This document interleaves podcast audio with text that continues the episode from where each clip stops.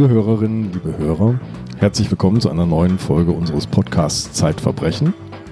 Mein Name ist Andreas Sendker. Ich bin Leiter des Ressorts Wissen bei der Zeit und gebe das Magazin Zeitwissen heraus. Mir gegenüber sitzt Sabine Rückert. Die ist stellvertretende Chefredakteurin der Zeit und gibt auch ein Magazin heraus, ein neues Magazin, nämlich Zeitverbrechen. Guten Tag, Sabine. Hallo, Andreas. Liebe Sabine, wir sind in Teil 2 einer Miniserie, die wir in unseren ganz jungen Podcast eingebaut haben. In dieser Serie beschäftigen wir uns mit Menschen, ganz normalen Alltagsmenschen, Familien, die plötzlich und unerwartet ins Räderwerk der Gerichte, Behörden, Staatsanwälte und der Polizei geraten. Wir wollen uns heute unterhalten, Sabine, über einen schrecklichen Verdacht. Über einen schrecklichen Verdacht, der im Jahr 2003 in der kleinen Stadt Saarlouis, Glom, und über den ich damals geschrieben habe, ein, ein Stück, das mich auch heute noch mit Wut erfüllt, wenn ich es lese. Ich habe es auch gelesen und äh, man ist fassungslos nach der Lektüre. Man kann ich ruhig sagen, weil es wird Ihnen, liebe Zuhörerinnen, liebe Zuhörer, genauso gehen. Aber wir werden Ihnen diesen Fall jetzt so allmählich entwickeln, Sabine. Wir haben es mit erstmal mit einer ganz normalen Familie zu tun, die in Saarlouis lebt. Eine ganz normale Familie, Papa, Mama und zwei Kinder. Der Papa ist äh, Berufssoldat bei der Bundeswehr, ist stationiert, ich glaube in Koblenz. Die Mama ist Hausfrau und die beiden Kinder sind zwölf und acht Jahre alt. Der Junge ist zwölf, das Mädchen ist acht und geht in die Grundschule und man lebt gemütlich zusammen in einem schönen Einfamilienhaus. Ich habe es gesehen, ich war dort, ich habe die Familie besucht, äh, denn eines Tages hat mir dieser Mann geschrieben. Wir sagen vielleicht nochmal ein bisschen genauer, was der ist. Der ist nämlich nicht einfacher Berufssoldat, sondern der ist Offizier. Der arbeitet im Zentrum für innere Führung der Bundeswehr, ist also durchaus ein höherrangiger Teil der Armee. Und äh, er schreibt dir. Warum schreibt er dir? Er schrieb mir, weil ich zu diesem Zeitpunkt häufiger über Menschen geschrieben habe, die ins Räderwerk der Strafjustiz geraten. Und wir haben ja das letzte Mal schon in dem vorausgehenden Podcast über die schreckliche Schicksal der Familie H gehört und ich habe damals häufiger solche Sachen recherchiert und bin hinter die Kulissen der Strafjustiz gestiegen und der Strafverfolgungsbehörden und habe geschaut, wie die arbeiten. Und daraufhin habe ich sehr, sehr viele Briefe bekommen äh, von Leuten, die mich für ihr Schicksal interessieren wollten. Ich äh, krieg diese Briefe bis heute. Ich krieg sie auch jetzt, seit wir den Podcast angefangen haben, wieder. Und ich wollte äh, auch bei der Gelegenheit loswerden, dass ich diesen Sachen jetzt nicht mehr nachgehen kann, weil ich jetzt in der Chefredaktion bin. Und alle, die jetzt schon den Bleistift spitzen, muss ich das leider sagen, dass ich keine Zeit mehr habe, mich diesen umfangreichen Recherchen zu widmen. Denn solche schiefgelaufenen Fälle in der Strafjustiz, die sind extrem aufwendig zu recherchieren und extrem aufwendig äh, auch klar zu kriegen. Oft weiß man ja nicht genau, wer hat recht. Und äh, ich habe sehr, sehr viele Fälle nicht angefasst, weil ich mir nicht sicher war, wer recht hat, ich, sondern ich habe nur die Fälle veröffentlicht, bei denen ich mir dann ganz sicher gewesen bin. Ja, wir haben letztes Mal über Stefan H. geredet. Der soll, das war der Vorwurf, seine Tochter erstickt haben. Ähm, was Herrn Müller, so heißt er eigentlich gar nicht, aber wir nennen ihn jetzt mal so. Ja. Was Herrn Müller vorgeworfen wird, verraten wir noch nicht sofort. Wir gehen einfach an einen ganz normalen Nachmittag, an dem die Tochter Lena Müller nicht nach Hause kommt. So ist es. Lena Müller ist ganz normal an diesem Tag in die Schule gegangen. Die Mutter hat sich um den Haushalt gekümmert, hat das Essen gekocht und auf einmal geht das Telefon. Sie geht ran und da ist eine Dame dran mit einem Bindestrichnamen, die sagt, ja, guten Tag, ich bin vom Kinderschutzzentrum, es geht um Ihre Tochter, Sie müssen jetzt sehr stark sein, Sie müssen jetzt an die Seite der Tochter treten als Schutzengel und am Anfang denkt sich die Frau Müller, ja, na, die wird jetzt Spenden haben wollen. Und je mehr diese Anruferin redet, umso komischer kommt ihr die ganze Sache vor. Und als dann die Anruferin anfängt, ja, die Tochter würde zu Hause misshandelt und äh, sie würde missbraucht und darüber wolle man jetzt mit der Mutter reden, da glaubt dann Frau Müller an einen bösen Scherz und sie legt auf. Aber die Anruferin ruft wieder an, da geht sie dann aber nicht mehr ran Und das dritte Mal, als sie ein drittes Mal anruft, geht sie wieder ran und sagt, wer sind Sie? Name, Adresse. Die Frau gibt sich dann zu erkennen und wenig später schiebt sich ein Papier unter der Haustür durch oder wird ein Papier eingeworfen. Da steht drauf, wir nehmen ihre Tochter Lena in Obhut. Sie ist bei der Nachbarin Frau X und da werden wir uns dann mit ihr unterhalten. Und wenn Sie kommen mögen, kommen Sie doch, Ihr Kinderschutzzentrum. Und jetzt macht sich Frau Müller auf den Weg. Ja, und Frau und Müller, die ist vom Donner gerührt. Also das kann ich mir auch gut vorstellen. Man, man ist nichts Böses ahnend zu Hause. Auf einmal ruft einer an und sagt, wir haben ihr Kind in Obhut. Äh, es wird zu Hause misshandelt, missbraucht, geprügelt. Man fällt vom Glauben ab. Also es ist eine unvorstellbare, eigentlich eine Situation für einen Horrorfilm. Und Frau Müller ist vollkommen außer sich, vollkommen außer sich, nimmt ihren größeren Sohn, der inzwischen nach Hause gekommen ist, und fährt mit ihm mit dem Rad um die Ecke zu dieser Nachbarin X. Und da steht auch schon die Frau vom Kinderschutzzentrum und Frau Müller verliert die Fassung und schreit, gebt mir mein Kind heraus, gebt mir mein Kind heraus. Und die Frau sagt dann Gemach, Gemach, wir haben das Jugendamt informiert, ihr Kind ist jetzt in Obhut genommen, und dann äh, lässt sie ihren Sohn da stehen und radelt nach Hause um, und ruft den Mann an, der eben 200 äh, Kilometer weiter äh, stationiert ist in Koblenz. Er soll unbedingt kommen. Es sei hier irgendwas ganz Übles im Gange. Der Mann setzt jetzt aber auch einiges in Gang, glaube ich. Er informiert die Polizei, er ja. ruft einen Rechtsanwalt an. Ja. Und seine Frau glaubt jetzt wird alles gut. Wird alles wieder gut. Ja, natürlich. Sie glaubt, es gibt eine große Verwirrung oder ein Missverständnis oder es sind Verrückte zugange. Jedenfalls kommt jetzt die Polizei und die wird jetzt bestimmt alles in Ordnung bringen, aber nichts dergleichen geschieht. Das heißt, die Polizei kommt schon, aber die Dame vom Kinderschutzzentrum geht auf die Polizisten zu und sagt, nein, es sei hier eine Krisenintervention im Gange und die Polizei möge abziehen. Hier sei das Jugendamt jetzt beschäftigt und man möge hier nicht weiter stören. Und das macht die Polizei dann auch. Die zieht dann ab und äh, das Kind wird vom Jugendamt in Obhut genommen. Sabine, jetzt müssen wir darüber reden, was Lena Müller denn sagt. Warum? Das wissen die Eltern zunächst nicht. Die Eltern erfahren dann, dass ihre Tochter angeblich behauptet hat, dass sie zu Hause geprügelt wird, und zwar mit einem Knüppel. Der Vater soll sie nachts an den Wochenenden aus dem Bett holen, mit ihr in den Garten gehen. Da sei eine Vertiefung, wo früher mal ein Glashaus gestanden habe. Und in dieser Vertiefung werde auf sie eingetreten, eingeschlagen, äh, mit Knüppeln, mit Schuhen. Tritte in den Rücken werden beschrieben, in den Bauch.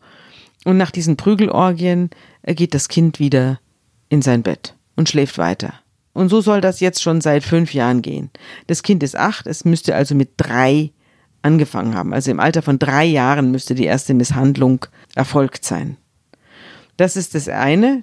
Die Mutter fällt aus allen Wolken. Der Vater sagt, ich weiß von nichts. Ich weiß nicht, wie sie auf diese Behauptung kommt. Und das Zweite, was sie dann nachgeschoben hat, ist die Tatsache, dass der Vater sie abends beim Fernsehen über der Jeans am Hintern berühren würde. Wenn sie ihm ein Bier bringt, dann soll er ihr an den Hintern fassen. Also jetzt muss ich mal nachhaken. Wir haben ein achtjähriges Mädchen, das behauptet, seit dem Alter von drei Jahren regelmäßig massiv verprügelt zu werden. Das muss doch irgendjemandem auffallen, wenn das denn so wäre. Der Mutter, dem Kinderarzt. Gibt es denn je Anzeichen dafür? Und wenn es keine gibt, warum greifen die Eltern nicht zum Urteil des Arztes und sagen, hier, wir haben unsere Tochter regelmäßig vorgeführt? Also, es gibt überhaupt keine Anzeichen. Es gibt nur die Aussage. Das Kind ist gut in der Schule, es ist gut integriert, es hat Freunde, es ist fröhlich, es ist ein absolut glückliches Kind. Jedenfalls macht es diesen Anschein. Ärzten ist nichts aufgefallen. Das Kind war sogar noch zwei Tage vor seiner Inobhutnahme oder wie die Mutter es empfindet, vor seiner Entführung war es noch beim Hautarzt. Also die Eltern sind sehr, sehr bemüht um dieses Kind. Sie kümmern sich stark um das Kind. Sie haben es sogar noch zum Hautarzt gebracht, um alle Leberflecken untersuchen zu lassen. Nicht, dass das Kind irgendeinen krankhaften Leberfleck hat. Der Hautarzt macht auch noch Aufnahmen von dem Kind und stellt fest, es ist also gesund. Ihm fällt nichts auf, kein Riss, kein lauer Fleck, keine Wunde, gar nichts. Also nichts, was ein schwer misshandeltes Kind vorweisen würde. Das Kind zeigt weder äußerlich noch im Verhalten irgendeine Auffälligkeit, die auf eine schwere Misshandlung oder Vernachlässigung oder irgendwas hinweisen würde. Liebe Hörerinnen und Hörer, die aktuelle Ausgabe von Zeitverbrechen ist jetzt versandkostenfrei im Zeitshop bestellbar unter dem Link shop.zeit.de-verbrechen. Wie ist denn die Situation jetzt rechtlich? Da stelle ich mir vor, da sitzt diese Frau vom Kinderschutzzentrum. Da sitzt die Nachbarin Frau X, in deren Haus man seltsamerweise sitzt. Da sitzt jemand vom Jugendamt und dann gibt es diese massiven Vorwürfe, muss da nicht die Polizei eingeschaltet werden? Ja, die Polizei wurde ja eingeschaltet, aber die Polizei hat natürlich gegenüber einer Krisenintervention keine Möglichkeiten. Wenn schon eine Amtsperson da ist, wenn der Staat schon sozusagen selbst in Aktion ist, weil hier gerade eine Maßnahme erfolgt, dann braucht die Polizei nicht noch zusätzlich äh, eingreifen, außer es gäbe irgendeine Gewalttat. Die gab es aber nicht. Es gab zwar Verzweiflung, aber es gab keine Gewalt. Keine akute Gewalttat. Keine akute Gewalt. Die Mutter hat niemanden angegriffen, sondern sie war einfach verzweifelt, hat die Haare gerauft und ist nach Hause. Und das Kind kam zwei Jahre lang nicht mehr nach Hause. Bitte?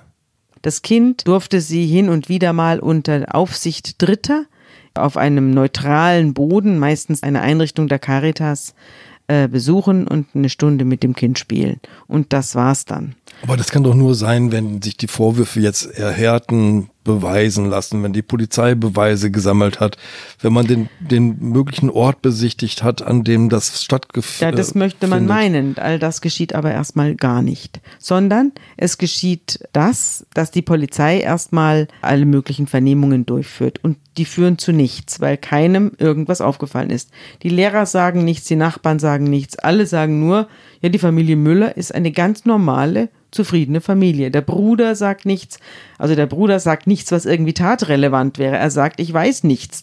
Im Gegenteil, meine Schwester hat oft am Wochenende bei mir geschlafen und wir haben irgendwie noch was gespielt oder wir haben uns noch einen Film angeguckt. Wie soll mein Papa die da rausgeholt haben? Die Ärzte sagen ja, wenn jemand so massiv misshandelt wird, das muss man doch sehen. Und die, die Lehrer sagen, ja, wenn jemand so massiv misshandelt wird, der muss doch irgendwann mal in der Schule zusammenbrechen. Es muss irgendeinen Hinweis geben, es gibt aber nichts. Sondern das Kind wird vom Jugendamt in Obhut genommen, es wird das Familiengericht eingeschaltet. Das Familiengericht entzieht den Eltern aufgrund dieser Aussagen das Aufenthaltsbestimmungsrecht. Also sie dürfen nicht mehr darüber verfügen, wo ihr Kind sich aufhält. Und das Jugendamt sucht Pflegeeltern für Lena. Und dann kommt Lena in eine Pflegefamilie. Das heißt, es gibt nur die Aussage des Kindes, nichts nur die anderes. Aussage. Und jetzt muss das Gericht doch prüfen lassen, muss die Staatsanwaltschaft prüfen lassen, ist diese Aussage denn glaubwürdig? Die Staatsanwaltschaft hält sich erstmal zurück mit ihren Ermittlungen. Die, die polizeilichen Vernehmungen haben ja nichts ergeben. Also hält sich die zuständige Staatsanwaltschaft Saarbrücken zurück und wartet erstmal, was das Familiengericht macht. Das Familiengericht gibt einen Auftrag an einen Psychologen heraus, dass er untersuchen soll, ob das Kind glaubhaft ist und ob diese ganzen Behauptungen zutreffen und stimmen. Und es bittet den Psychologen sich zu beeilen, denn es handelt sich um eine Kindesherausnahme. Also man will die Familie jetzt nicht zerstören. Und deswegen, wenn sich das irgendwie in Luft auflösen sollte, dann muss das Kind schnell zurück. Aber der Psychologe braucht mehrere Monate für sein Gutachten. Ah, heißt dieser Psychologe, dessen vollen Namen wir nicht nennen wollen. Unterdessen kämpfen die Eltern einen unfassbaren Kampf gegen Behörden, gegen das Gericht, versuchen Termine mit ihrer Tochter hinzubekommen, versuchen über das Gericht das Jugendamt zu einem anderen Verhalten zu bringen im Umgang mit der Tochter. Schilder doch mal diese Zwischensituation, diesen Kampf. Ja, während man auf das Gutachten des Psychologen wartet, versucht das Jugendamt mit allen Mitteln, mit allen Mitteln, die Eltern am Umgang mit dem Kind zu hindern. Sie werden behandelt, als hätten sie ihre Elternschaft verwirkt. Äh, das führt bei der Mutter zu einer so unglaublichen Verzweiflung. Ich habe sie ja in dieser Situation dann auch kennengelernt. Zu einer so unglaublichen Verzweiflung, dass sie regelmäßig in ein Kriseninterventionszentrum in der Psychiatrie gehen muss und sich dort beruhigen lassen muss, weil sie die Situation nicht mehr aushält. Und als ich sie traf, lief sie barfuß durch ihre Wohnung, damit sie das Gefühl hat, einen Boden unter den Füßen zu haben Sie lief sommers wie winters nur noch barfuß und strickte Unmengen von Pullovern, Schals, Mützen, um sich zu beruhigen und abzureagieren und hielt ansonsten das Haus in Ordnung und das Zimmer der Tochter in Ordnung. Es sah also aus, als wollte sie gleich wiederkommen. Du warst da, du hast dir das angesehen? Ich habe mir das angesehen. Ich war auch in dem Kinderzimmer der kleinen Lena und habe da festgestellt, dass es in Schuss gehalten wird wie das Zimmer einer Verstorbenen. Also das gibt es ja, dass man nichts mehr anrührt, dass keine Schublade mehr aufgezogen wird, kein Blatt Papier mehr beschrieben und dann das alles so die Zeit stillsteht, eingefroren ist in diesem Zimmer. Wir müssen nochmal erinnern, wir reden über zwei Jahre, die an diesem Nachmittag, an diesem verhängnisvollen Nachmittag beginnen. Zwei Jahre, in denen die Eltern ihre Tochter kaum zu Gesicht bekommen. Zwei Jahre, in denen. Zunächst bekommen sie die Tochter überhaupt nicht zu Gesicht. Ah, wer hat solche Macht? Sind das einzelne Sachbearbeiter? Die, oder? ja, die zuständige, die zuständige Sachbearbeiterin vom Jugendamt. Ja, die hat diese Macht und sie wird ihr auch nicht aus der Hand genommen durch das Familiengericht. Das Familiengericht ermahnt sie hin und wieder, sich gegenüber den Eltern etwas kooperativer zu verhalten, da sie denkt aber nicht daran. Also es fängt damit an, dass sie die Termine nicht einhält, an denen die Mutter das Kind sehen soll. Äh, Sie ist nicht erreichbar. Sie ruft nicht zurück. Fünf Wochen lang hört die Mutter von dem Kind nichts. Sie weiß nicht, wo es ist. Ihr wird irgendwie mitgeteilt, es sei jetzt in der Pflegefamilie. In der Pflegefamilie wird es aber verhaltensauffällig und zwingt ein anderes kleines Kind, das bereits in der Pflegefamilie ist, Papier zu essen, stopft das Kind mit Papier voll. Daraufhin wird die kleine Lena als verhaltensauffällig aus der Pflegefamilie rausgenommen, in eine andere Pflegefamilie getan.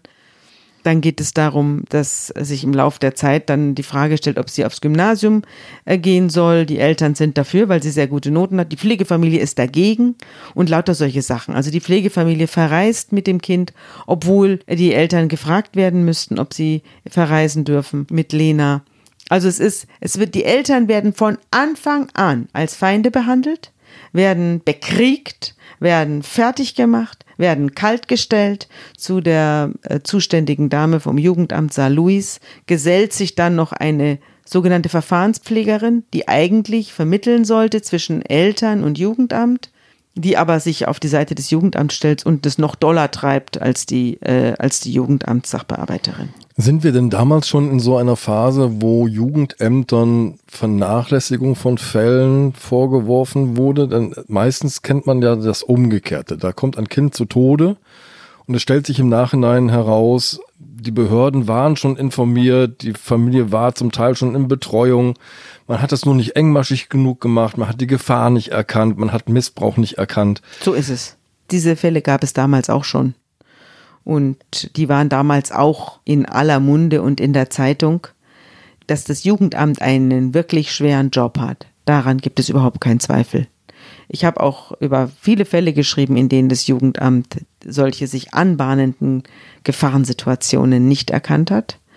Da kommen wir sicherlich im Laufe unseres Podcasts noch drauf. Da gibt es viele berühmte und ganz entsetzliche Fälle. Aber es ist trotzdem in einem Fall wie diesem, wo es keinerlei Beweise gibt, sondern nur eine Aussage und wo die Eltern allenfalls Verdächtige sind, auf keinen Fall überführte Täter, wo die Staatsanwaltschaft keinen Grund sieht, hier forciert zu ermitteln, sondern wo es nur jetzt darum geht, zu schauen, ob die Aussage zutrifft, wo ein Psychologe angesetzt ist.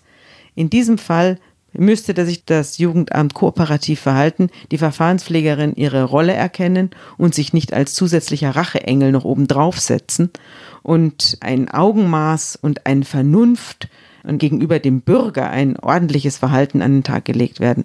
All das passiert hier nicht, sondern man benimmt sich, als sei man absolut unkontrollierbar und mit einer Verfolgungswut und einem Verfolgungseifer und auch einem aggressiven Ton in den Schriften, dass man wirklich als unbeteiligter Dritter sich an den Kopf greift und sich fragt, wie kommen irgendwelche Sachbearbeiter in einem Jugendamt dazu, so einen Ton anzuwenden? Was ist ja eine Frechheit.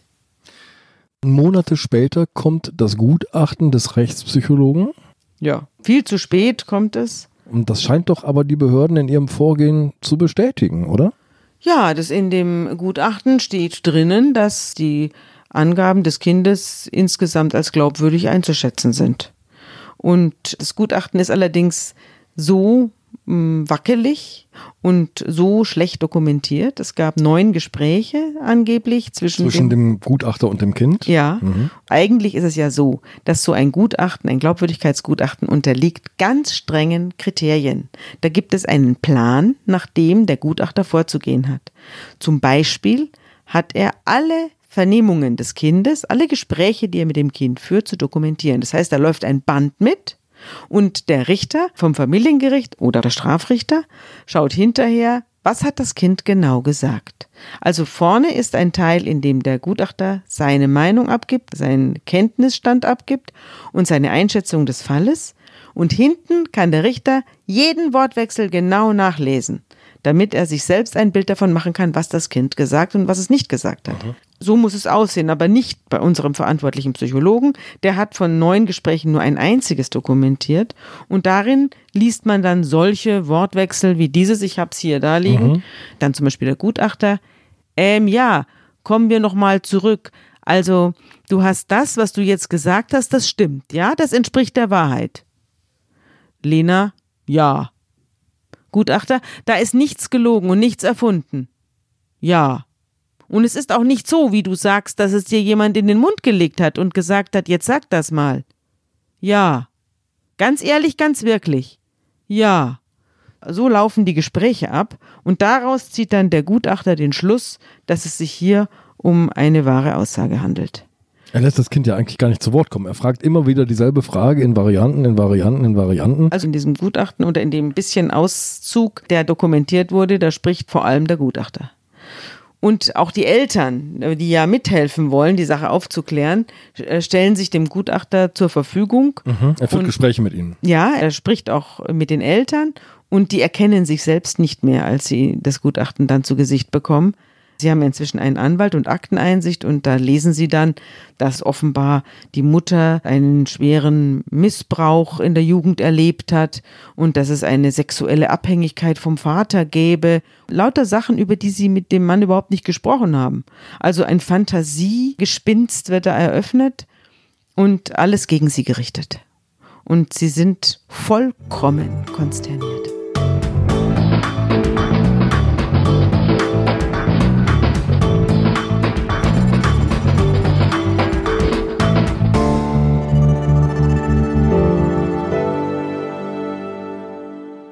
Nun ist der Vater ja jemand, der offenbar die Initiative ergreift. Du hast vorhin geschildert, er hat dir geschrieben. Er begibt sich aber selbst auch auf die Suche nach Erklärungen, nach Experten. Ja, Er geht auf eigene Faust sozusagen in die Recherche, macht sich kundig. ich bin zunächst mal eingestiegen und bin zur Staatsanwaltschaft gegangen, denn die hatte dieses Gutachten ja auch bekommen. Und dann bin ich zur Staatsanwaltschaft und habe gesagt, so, jetzt hat ja wohl ein Psychologe festgestellt, dass diese Aussagen des Kindes wahr sind, wie auch immer sie zustande gekommen sein mögen und warum auch immer sie durch keinerlei objektive äh, Beweise gedeckt werden. Aber was machen Sie denn jetzt? Jetzt müssten Sie doch den Vater festnehmen. Es handelt sich ja hier mindestens um einen Kindesmisshandler. Und dann sagte die zuständige Staatsanwältin zu mir, also dieses Gutachten, auf diesem Gutachten können wir gar nichts gründen. Das ist das Papier nicht wert, auf dem es steht. Das ist ja, da hat, hat sich an keinerlei Regeln gehalten, was in diesem Gutachten steht, das können Sie vergessen. Daraufhin bin ich zum Familienrichter und der Familienrichter war der Meinung, dass dieser Gutachter ein bewährter alter Freund des Hauses sei. Die beiden kannten sich auch. Man kannte man sich. arbeitete schon länger Man zusammen. arbeitete schon länger zusammen und deswegen hat man diesem Gutachter vertraut und hat weiterhin das Kind von der Familie ferngehalten. Was passiert als nächstes? Wie kann sich, also ich stelle mir diese Situation so aussichtslos vor, ja? Es gibt gar nichts Richtiges zum Greifen für die Eltern, woran sie, womit sie sich noch verteidigen können. Ähm, wozu greift man dann? Was, Die Eltern- was hilft? Die Eltern haben zunächst natürlich einen ständigen Kampf gehabt, um ihr Kind sehen zu dürfen. Also der Vater durfte es gar nicht sehen, die, nur die Mutter durfte es sehen und der Bruder hin und wieder. Und allein diese kleinen Begegnungsinseln, ja, die waren schon Aufwand genug, um überhaupt noch das Kind zu mal zu Gesicht zu bekommen. Das zweite war, dass die Eltern irgendwie versuchen mussten, den Werdegang des Kindes zu begleiten. Ich habe ja vorhin die Schule angesprochen, mhm. Reisen angesprochen, dass man nicht total irgendwie die Hand über diesem Kind verliert. Also dass man, dass es dann völlig aus den Augen gerät. Und dann haben natürlich die Eltern versucht, das Gutachten ins Wanken zu bringen. Das haben sie getan, indem sie sich an den Mann gewandt haben, der, der den Bundesgerichtshof seinerzeit dabei beraten hat, wie ein Glaubwürdigkeitsgutachten auszusehen hat. Das war Professor Undeutsch. Mhm. Also der Mann, der alle Glaubwürdigkeitsprüfungen der Bundesrepublik sozusagen formatiert hat. Ja, er hat mhm. das zusammen mit dem Bundesgerichtshof formatiert. Er hat ihn, das macht, kann er natürlich nicht selber machen, aber diese Wissenschaftler werden dann herbeigezogen und sie helfen der Justiz dabei, Regeln zu entwerfen, wie etwas beschaffen sein muss, damit es den Anforderungen äh, der Strafjustiz genügt. Und da war Professor Undeutsch sozusagen der Doyen, der Erfinder sozusagen der Glaubwürdigkeitsbegutachtung. Und an den, damals schon ein sehr alter Herr, an den hat sich unser Vater Müller gewandt. Und der hat sich jetzt das Gutachten von Herrn A angesehen? Der hat sich das Gutachten von Herrn A angesehen und er hat etwas getan, was äh, eigentlich äh, die Strafjustiz nicht äh, beeindruckt. Er hat sich an einen äh, Lügendetektor an schließen lassen. Der Vater. Der Vater. Der Vater. Mhm. Ja. Der Vater hat sich an den Lügendetektor anschließen lassen und hat dort Rede und Antwort gestanden. Ich habe diese ganze Untersuchung auch hier. Es ist wirklich interessant. Und die, äh, der Lügendetektor hat den Vater freigesprochen. Also der hat auf alle Fragen glaubhaft geantwortet und hat natürlich alles bestritten. Vor amerikanischen Gerichten wird das, glaube ich, durchaus gewürdigt, aber deutsche Gerichte erkennen so etwas, glaube ich, überhaupt nicht. So ist an, es. Der, der äh, Bundesgerichtshof hat den Lügendetektor als äh, ungeeignete äh, Methode abgelehnt, aber die Regeln für die Glaubwürdigkeitsbegutachtung des Professor Undeutsch, die hat er anerkannt. Und wie geht es jetzt weiter? Undeutsch gegen Herrn A. Ja, Undeutsch hat sich dann das Gutachten vorgenommen und hat das gesagt, was auch die Staatsanwaltschaft Saarbrücken sagte, das ist Mist. Also jetzt kurz gesagt, da steht, es ist völlig ungeeignet, irgendeine Wahrhaftigkeit festzustellen oder nicht. Das sind völlig ungeeignete Methoden, die hier angewandt worden sind. Und vor allem kann man überhaupt nicht erkennen, was er mit dem Kind die ganze Zeit geredet hat, weil wir wissen es nicht. Es ist nicht aufgeschrieben worden. Also hat man auch keinen, keinen Grund zu erkennen, worauf er sein, die Glaubwürdigkeit des Kindes stützt. So, und dann äh, hat natürlich auch die Staatsanwaltschaft Saarbrücken dieses Gegengutachten oder diese Gutachtenkritik in die Hände bekommen und hat dann ihrerseits eine Gutachterin eingeschaltet. Mili Stanislawski, das ist eine Gutachterin, die häufiger beschäftigt wird von der Staatsanwaltschaft Saarbrücken und die hat sich den Fall jetzt vorgenommen. Und die macht jetzt was ganz Einfaches. Die geht in das Haus der Familie Müller und schaut erstmal, was muss eigentlich passieren, wenn der Vater, wie das geschildert wird, nachts seine Tochter aus dem Bett holt und in den Garten schleppt. So ist es. Eigentlich darf sie das gar nicht. Eigentlich ist ein Aussagepsychologe dazu da, eine Aussage sich vorzunehmen. Er darf nicht die Polizeiarbeit noch machen. Das ist alles hübsch aufgegliedert. Es hat natürlich alles seinen Sinn und seine Berechtigung, aber ich halte das manchmal auch für ein Problem. Wenn äh, hier der Aussagepsychologe sagt, dieses, die Polizei hat jenes ermittelt und dann kommt noch ein Psychiater und dann kommt noch so weiß der Teufel wer. Klötzchen genau, und wenn dann was nicht passt, dann hat das Gericht das Problem, dass alles vorne und hinten nicht zusammenpasst. Aber der Aussagepsychologe heißt auch deswegen so, weil er die Aussage prüfen soll und nicht die Polizeiarbeit machen. Die Mili Stanislawski hat sich aber nicht hundertprozentig dran gehalten, sondern hat sich gedacht, jetzt möchte ich mal sehen, wie das da aussieht. Und ist in die Wohnung gegangen und hat festgestellt, dass es also ohne einen riesen Lärm gar nicht äh, abgeht, wenn das Kind nachts aus dem Bett geholt und in den Garten geschleppt werden soll. Denn da sind Rollläden hochzuziehen und äh, Türen auf und zuzumachen, die knarren und quietschen. Und ähm, im Garten gibt es diese Vertiefung, in der das Kind misshandelt worden sein soll, deutlich kürzer als die fünf Jahre. Da, wo das Treibhaus gestanden hat. Genau, das wo das Treibhaus hat. gestanden hat. Mhm. Diese Vertiefung gab es erst relativ kurz, weil das Treibhaus erst vor kurzem entfernt worden war. Also diese ganze Dauer des Beschriebenen kann schon gar nicht stimmen. Und dann führt Milli Stanislawski auch mehrere Befragungen des Kindes durch. Und fragt das Kind, wie soll der Vater es angefasst haben und wieso hat es nicht geschrien, wenn der Vater es so geschlagen hat und wieso ist es dann hinterher wieder ins Bettchen marschiert und hat weitergeschlafen. So verhält man sich doch nicht, wenn man geschlagen und geprügelt Ja, worden ist. unvorstellbar. Mhm. Und auf all diese Dinge hat die Kleine keine Antwort. Die Kleine ist inzwischen in der Pflegefamilie. Sie hat angefangen, Essstörungen zu entwickeln. Sie hat eine schwere Neurodermitis bekommen.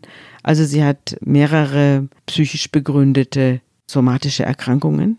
Und sie ist vor allem auch von ihrer Familie völlig entfremdet. Sie sagt ihrer Mutter was ganz Entsetzliches. Am liebsten will ich gar nicht mehr dein Kind sein. Ja. Ich hab dich nicht mehr lieb. Ja. Sie ist inzwischen so gegen die eigenen Eltern aufgestachelt worden, von den Pflegeeltern oder von der Jugendamtsmitarbeiterin, auf jeden Fall wahrscheinlich von einer ganzen Front, von der Verfahrenspflegerin ganz sicher, und ist inzwischen so aufgestachelt worden gegen ihre Eltern, dass sie eine feindselige Haltung gegenüber der Mutter einnimmt und die verzweifelt, also die verzweifelt darüber.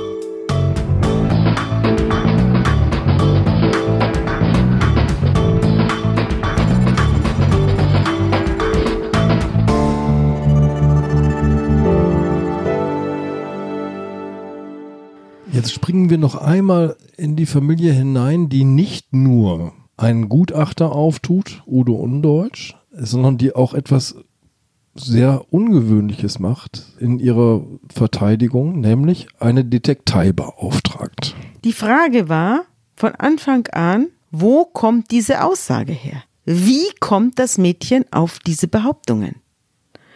Und das kann sich niemand erklären. Frau Stanislawski kommt zu der Überzeugung, diese Aussage stimmt nicht. Aber woher sie kommt, weiß auch niemand. Und deswegen setzt der Vater Müller einen Detektiven an auf die Nachbarin.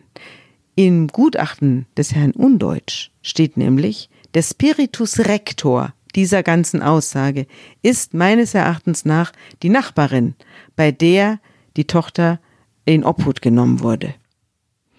Und auf diesen Hinweis geht der Vater jetzt ein und beauftragt eine Detektei und die soll mal nachschauen, was das für eine Frau ist. Sie kennen diese Nachbarin nicht, also die ist ja keine direkte Nachbarin, sondern ein paar Straßen weiter.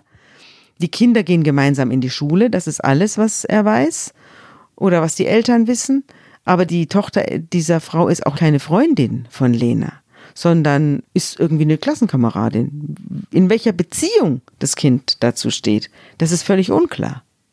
Und dieser Detektiv, der wendet sich jetzt an die Nachbarin, ruft sie an Und wendet einen Trick an. und sagt, guten Tag, ich habe also einen schlimmen Verdacht. Ich glaube, ich kenne ein kleines Mädchen, das wird zu Hause misshandelt und missbraucht. Und was soll ich tun? Ich habe gehört, Sie haben da so segensreich gewirkt. Und dann rennt er offene Türen ein bei dieser Frau und die schüttet ihm sofort ihr Herz aus und sagt, ja, sie hätte da diesen schrecklichen Fall der kleinen Lena. Und die kleine Lena sei ja ein, die Tochter eines Offiziers, sie selbst sei auch die Tochter eines Offiziers und sie selbst habe mit 40 Jahren in einer Therapie festgestellt, sie sei missbraucht worden und sie sei traumatisiert und das wollte sie diesem Kind ersparen. Und als ihre eigene Tochter berichtet habe, das sei ein Offizierskind in der Klasse, habe sie der Tochter gesagt, bring sie doch mal mit. Und es stellte sich heraus, dass diese Nachbarin, Frau X, über Monate, über Monate geheime Befragungen der Lena vorgenommen hatte, ohne dass deren Eltern das wussten, dass sie Aufzeichnungen gemacht hat, das Kind hat malen lassen, der Vater, den sollte sie in schwarzen Farben malen und sie hat ihr Aufklärungsbücher gegeben und an Teddys sollte sie dann zeigen, was der Vater alles Schlimmes mit ihr macht. Und also lauter wirklich beängstigende Dinge fanden da in aller Stille, ohne Wissen der Eltern, der Lehrer oder sonst irgendwem statt. Das Kind wurde zum Schweigen verpflichtet. Und so reifte da in, in einer geheimen Sitzungsorgie, reifte da eine Riesengeschichte heran, die mit der Wirklichkeit gar nichts zu tun hatte. Das ist unfassbar. Diese Frau entdeckt in einer Therapie sozusagen ihre eigene Vergangenheit, lernt, da ist ein Kind, das hat auch einen Offizier zum Vater, so wie ihr Vater ein Offizier war und äh, projiziert diese Geschichte so intensiv in dieses Kind rein. Und jetzt weiß man ja aus schlechten Verhören, suggestiven Verhören, man kann jemanden, den man ständig befragt, auch äh, Erinnerungen einpflanzen, Dinge unterschieben sozusagen. Wenn du sagst, das ist so eine lange Zeit, in der das stattgefunden hat, glaubst du denn, Lena hat wirklich geglaubt, was sie da erzählt hat am Ende? Das kann ich nicht sagen. Auf jeden Fall hat sie es gesagt und sie hat sich auf jeden Fall in diesen äh, Sitzungen offenbar zu Äußerungen hinreißen lassen oder diese ihr in den Mund gelegten Dinge wiederholt, also dass sich daraus dann irgendwann eine Aussage ergab. Also als dann die Kinderschutzdame und die Dame vom Jugendamt kam, äh, da äh, wurde das Kind ja gar nicht mehr gefragt. Die, so? Das Jugendamt hat nur noch die Jugendschutzbeauftragte gefragt und die Nachbarin. Das war die Basis, auf der eine Inobhutnahme da erfolgte. Ja. Also auf dem allerdünnsten Eis, das man sich nur vorstellen kann. Und jetzt kommt eine ganz für mich fassungslos machende Verquickung, denn der Psychologe, bei dem Frau X, die Nachbarin, ihren kindlichen Missbrauch entdeckt hat, nennen wir ihn den Psychologen B, der ist wiederum eng verbandelt mit Herrn A, dem Psychologen, der die Glaubwürdigkeit der Tochter beurteilen soll. So ist es. Und man hat sich auch darüber ausgetauscht. Das hat er dann später auch eingeräumt. Also die beiden hatten ein gemeinsames Geschäft, sie haben ein gemeinsames Unternehmen gehabt, ein Coaching-Unternehmen für Manager. Und Herr A hat auch ein Buch geschrieben, in dem Herr B als Wissenschaftler auftaucht und gute Ratschläge gibt. Also es gab eine Verbindung zwischen den beiden Männern und äh, das ist natürlich unprofessionell hoch drei. Also derjenige, der sozusagen das Trauma dieser Nachbarin aufgedeckt hat, der ist dann gleich noch äh, in enger Verbindung mit dem, der die Glaubwürdigkeit des von dieser Nachbarin suggestiv befragten Kindes feststellen soll. Also es ist ein einziger unprofessioneller Brei gewesen in meinen Augen und nicht nur in meinen Augen, sondern dann schließlich auch in den Augen des Familiengerichts. Lange genug hat's gedauert. Genau, dann nach zwei Jahren beschließt der Familienrichter, jetzt sei die Familie wieder zusammenzuführen. Ja, die und Staatsanwaltschaft hat ihre Ermittlungen erstens nie richtig aufgenommen und dann nach Mili Stanislawskis Gutachten sofort eingestellt gegen den Vater. Und der Familienrichter kam dann zu der Überzeugung, dass es jetzt eigentlich Zeit wäre, das Kind wieder nach Hause zu schicken. Ich habe ihn dann besucht und habe gefragt, warum das so lange gedauert hat und warum auch nach seinem Beschluss, das Kind müsse wieder nach Hause geführt werden, warum nach, seither nichts passiert ist. Und? Immerhin waren vier Monate wieder ins Land gegangen. Wie, nach dem Beschluss der Zusammenführung vier Monate? Ja, nichts passiert. Als ich da auftauchte, war nichts passiert. Es gab zwar den Beschluss, das Kind müsse nach Hause, aber es geschah nichts. Das Jugendamt machte nichts. Das verstehe ich nicht, Entschuldigung. Die Macht des Jugendamtes ist so groß, dass sie einem richterlichen Beschluss nicht folgen müssen? Eigentlich müssen sie ihm folgen, sie taten es halt nicht. Und das haben sie ja vorher auch schon unter Beweis gestellt, als, sie, als der Richter angeordnet hat, die Besuchskontakte müssten stattfinden. Und hast du denn diese Sachbearbeiterin getroffen? Ich bin ins Jugendamt marschiert und habe mich dort äh, umgesehen und bin natürlich zuerst zu dieser Sachbearbeiterin gegangen, die mich mit äh, steinerner Miene empfangen hat, gar keine Auskunft geben wollte, sondern mich gleich verwiesen hat an ihren Vorgesetzten und der Vorgesetzte äh, hat sich dann über die bösen Eltern Müller ereifert, die hier ihr Kind mit der Brechstange zurück wollten. Also als sei das verboten, dass man als Eltern man sein, sein, Kind, kind zurückhaben will. Hm. Also es war echt eine verrückte Situation. Und diese Sachbearbeiterin, war die denn immer noch überzeugt, der Vater ist der Täter und die Tochter das Das Opfer? weiß ich nicht. Mit mir hat sie ja nicht gesprochen. Sie hat aber dann hinterher gegenüber Dritten geäußert, ja, sie sei weiterhin von der Täterschaft des Vaters überzeugt. Und dann wurde sie abgezogen von dem Fall. Also als man äh, gemerkt hat, wie weit sie sich schon von der Realität entfernt hatte, hat man sie abgezogen von dem Fall und das Kind kam dann äh, wirklich auch wieder zurück zu seinen Eltern. Ja, jetzt muss man sich aber die Situation nicht so leicht vorstellen, denn das Kind ist entfremdet worden, darüber haben wir schon gesprochen der ganze Schuldvorwurf gegenüber den Eltern ist mehr und mehr aufgebaut worden. Die sind böse Menschen. Das, sie, sie wünscht sich, das sind nicht mehr ihre Eltern und so weiter. Und dann kommt vermutlich doch noch was dazu, wenn sich das Kind bewusst ist, in was es da hineingeraten ist und dass es den Vater zu, zu Unrecht beschuldigt ja. hat. Frau Stanislawski hat das auch aufgenommen und hat gesagt, das Kind müsse unbedingt zurück zu den Eltern. Auch damit es diese Konfrontation ja. mit dem, was es angerichtet hat. Natürlich. Ja, wieder hat, denn ohne diese Konfrontation käme es über kurz oder lang zu einem totalen psychischen Zusammenbruch bei dem Mädchen. Das würde die gar nicht innerlich gar nicht verkraften. Mhm. Diese Zurückführung müsste natürlich unter einer Aufsicht geschehen, also unter einer psychologischen Betreuung. Das ist dann auch geschehen. Aber die erste Kommunikation mit dem Vater sind, glaube ich, wüste Beschimpfungen. Ja, sie hat einen, ihrem Vater einen Brief geschrieben mit wüsten Beschimpfungen, aber immerhin hat sie wieder Kontakt mit ihm aufgenommen. Und der Vater hat sich über diesen Beschimpfungsbrief sehr gefreut.